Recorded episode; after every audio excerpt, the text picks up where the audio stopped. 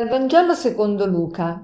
In quel tempo Gesù venne a Nazareth, dove era cresciuto, e secondo il suo solito di sabato entrò nella sinagoga e si alzò a leggere.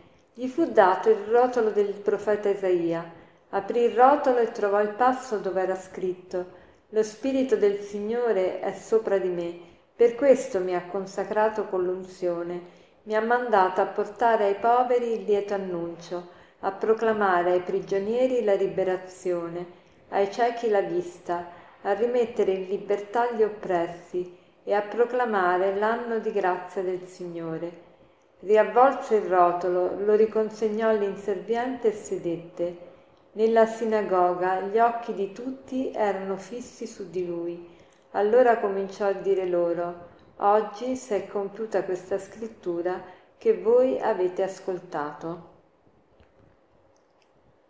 Siamo nella ventiduesima settimana del tempo ordinario e da oggi fino alla fine dell'anno liturgico leggeremo il Vangelo di Luca.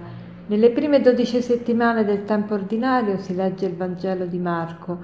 Dalla dodicesima settimana, dalla tredicesima settimana alla ventiduesima settimana si legge il Vangelo di Matteo e da oggi fino alla fine dell'anno liturgico il Vangelo di Luca, soprattutto nelle parti che non sono comuni al Vangelo di Matteo e di Marco.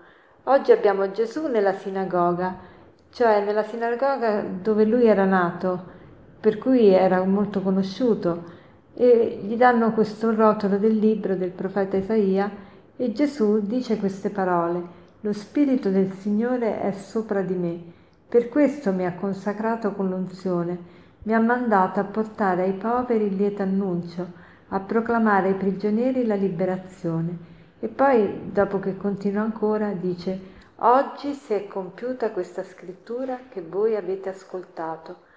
Che cosa ci dice questo per la nostra vita? Anche noi potremmo dire come Gesù, lo Spirito del Signore è sopra di me. Anche noi che frequentiamo Gesù, che frequentiamo la Sua parola, possiamo dire lo Spirito del Signore è sopra di me. Per questo mi ha consacrata a portare ai poveri il lieto annuncio, ai prigionieri la liberazione. E chi sono questi poveri? Sono quelli che incontro per strada, sono, sono i miei fratelli, ma prima di tutto sono anche io stesso. Gesù è venuto a portarmi il lieto annuncio, a, a, a proclamare ai prigionieri la liberazione. Questi prigionieri sono gli altri, ma sono anche io e la parola di Dio mi libera, mi libera dalle mie dipendenze, dai, dalle mie schiavitù di male, dai miei pensieri ostinati e ossessivi. Mi dà la vista, mi fa vedere la vita diversamente. Proviamo veramente a frequentare la parola di Dio, vedremo che questa parola ha un potere enorme. Perché? Perché questa parola è abitata da Dio, dallo Spirito di Dio. Quando lo Spirito di Dio è sopra di me, posso allora fare tante cose perché? Perché è lo Spirito di Dio che le fa in me. Allora, qual è il proposito di oggi? Il proposito di oggi è quello di frequentare questa parola, di nutrirci bene di questa parola e, e quando incontriamo qualcuno sicuramente illumineremo con, il nostro sguardo, con il nostro modo di fare, di parlare, di, di affermare, di ascoltare. Sicuramente porteremo agli altri il lieto annuncio, anche senza troppe parole. Io ho visto le persone che veramente sono piene di Dio, parlano con tutto di Dio, non solo parlano con le proprie parole, ma parlano con il proprio atteggiamento, il proprio modo di ascoltare, ti parlano di Dio, ti fanno sentire di Dio, ti fanno sperimentare Dio.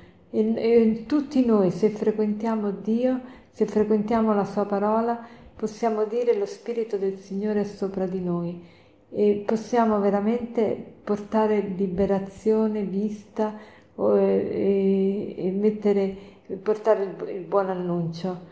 E per concludere vorrei citarvi questa frase che dice così. La parola di Dio è verità e la verità non ha bisogno di ragionamenti o di spiegazioni, o si accetta o non si accetta. La parola di Dio è verità e la verità non ha bisogno di ragionamenti o di spiegazioni, o si accetta o non si accetta. Buona giornata.